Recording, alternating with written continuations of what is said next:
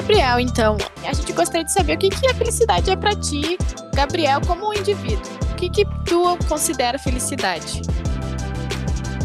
Ah, essa pergunta é bastante difícil, né? Eu, ela tem um grau elevado de complexidade, né? que envolve vários elementos, né?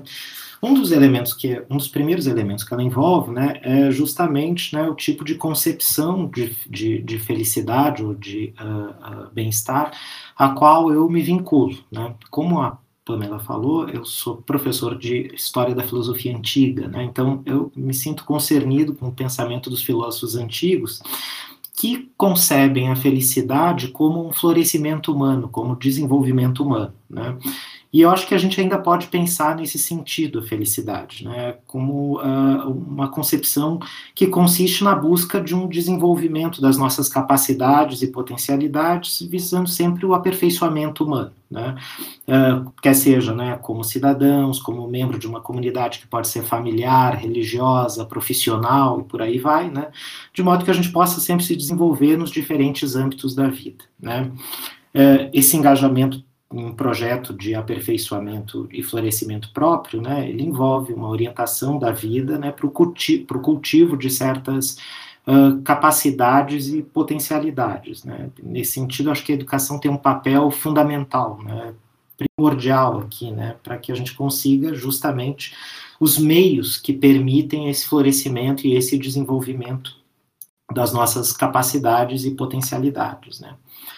É claro que, se a gente for pensar né, que essa concepção de, de, de, felicidade envolve um engajamento pessoal, né, num projeto né, de cultivo próprio, né, de cultivo de si, uh, a gente deve também ter em vista que ela não não, uh, não envolve apenas isso, né? envolve também certas condições materiais para que isso tudo se dê. Né? Então, é o ponto em que a concepção, essa concepção de felicidade pessoal, que pessoalmente é, é, é, me concerne, da qual me aproximo, né, encontra uma espécie de encruzilhada com a política.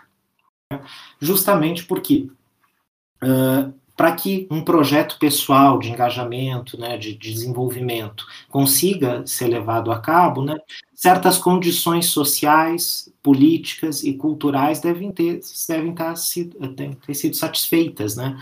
Nesse caso, né, um conjunto de direitos e de bens materiais tem que, tá, tem que ter sido assegurado, evidentemente. Né? Então, é, um direito à saúde de qualidade, né, uh, educação, segurança, moradia digna, alimentação, dignidade, autoestima, autorrespeito e todo esse conjunto de bens, né, uh, alguns materiais e outros não, né, devem estar tá, uh, a gente deve tá, uh, ter assegurado. Né?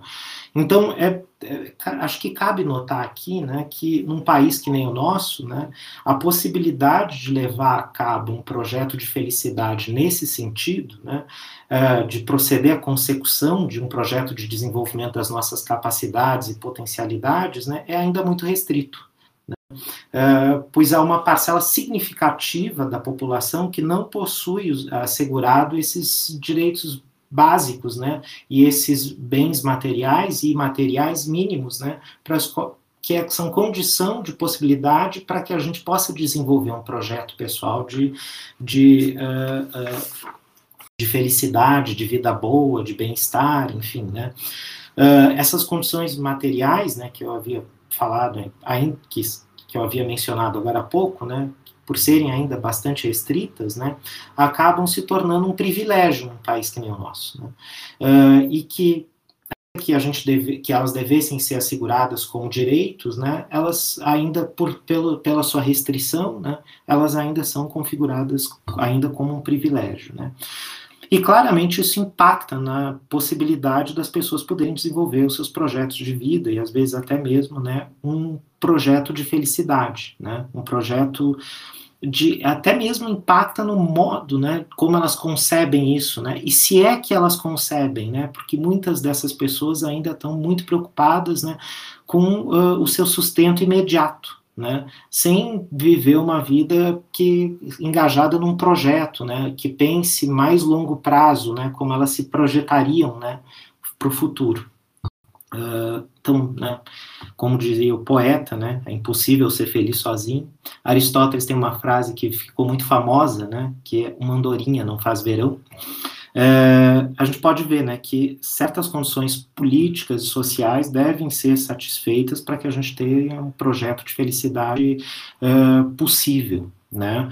Uh, e quando a gente percebe isso, que existe uma interdependência entre o engajamento pessoal nosso né, e os fatores e o contexto social, né, nós percebemos que a felicidade ela não pode ser só alcançada de uma maneira individual ou solitária, né, mas que ela envolve outros elementos, né, que o nosso potencial de felicidade, né, e aqui compreendido ela como um aperfeiçoamento humano, né, pode ser muito minimizado se as condições políticas e sociais não estiverem favoráveis. Né.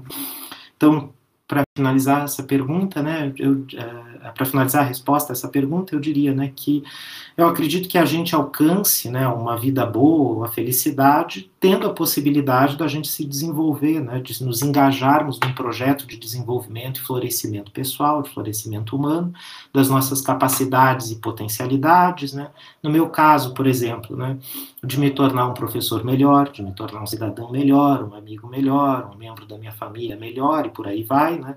E que eu consiga desempenhar essas funções uh, pessoais e sociais e, e, e, e, públicas, né, da melhor forma possível e sempre em condição de aperfeiçoamento. Então, pessoal, é isso. Esperamos que vocês tenham curtido o nosso episódio sobre felicidade. Não esqueçam de seguir o Podcast nas redes sociais, arroba no Instagram e podcast no Facebook inscrever no Podcast, no podcast através da sua plataforma de streaming favorita.